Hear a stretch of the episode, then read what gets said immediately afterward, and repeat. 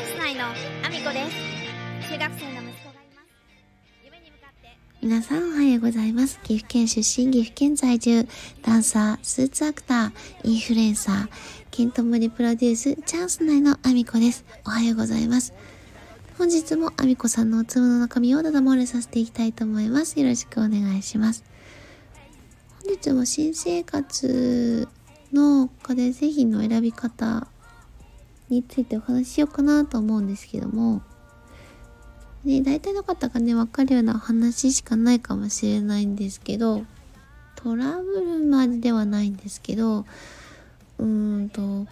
商品をね、運んだ時とかに、搬入経路といって、大型の商品だと、えっ、と、一人二人、あの、大きい商品を持って、入らなきゃいけない。で、お客様のご自宅の方が、あの、置く場所は余裕があるのに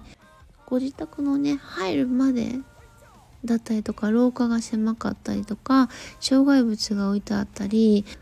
先にね他の家具が入っててあの入れにくくなってるとかそういうことがあるとなかなかねポンとなんか商品を入れることができなかったりする時があったりなんですよね。であの特に新生活とかだとあの今まで住んでる家ではなかったりするのであのその情報をあの知らずにあのご注文される方がいらっしゃって取り付けができなかったりとかそこに新新しく入られるんだけどあの、まあ、古くて例えばあの洗濯機の水道の蛇口のところが悪くなっていたりとかその,、えー、とその方が知らない情報があったりすると商品を運ぶ側もそれであの結局追加の作業が発生したりとかあとは商品がそのまま入れられないっていうことが発生するので一応ですね商品を置く場所だけじゃなくてえーと、届ける時に必要なその経路が、まあ、確保できているかを調べたりとかあ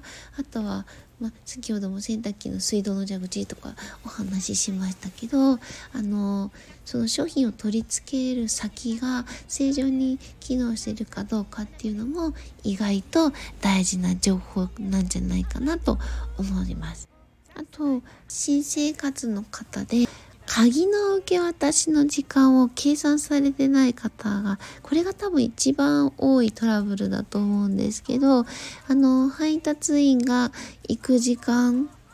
が、まあ、る程度の枠で決まってはいるんですけど、その時間よりも客様が前に到着していて、で、さらには鍵の受け渡しが済んでいないと、まあ、もちろん搬入ができないんですけど受け渡しをするとなると,、えー、とその大家さんとかと打ち合わせもきちんとしておかないといけないしあの鍵はその持ってるんだけどその時間にお客様がですねあの例えば配達員が来るよりも前に到着できないっていうことが発生するとまたそれであのお荷物がその日に運べなくなっちゃったりっていうことが出てくるので鍵の受け渡しが絶対終了確実にできる時間以降にあのその商品のねあの届ける日を設定してもらえるとすごくすごく助かります。結構ねこれはあの頻繁にこの時期からねあの起こることなのであのそういう余裕をねきちんと見ておいてもらえたら嬉しいなというお話でした。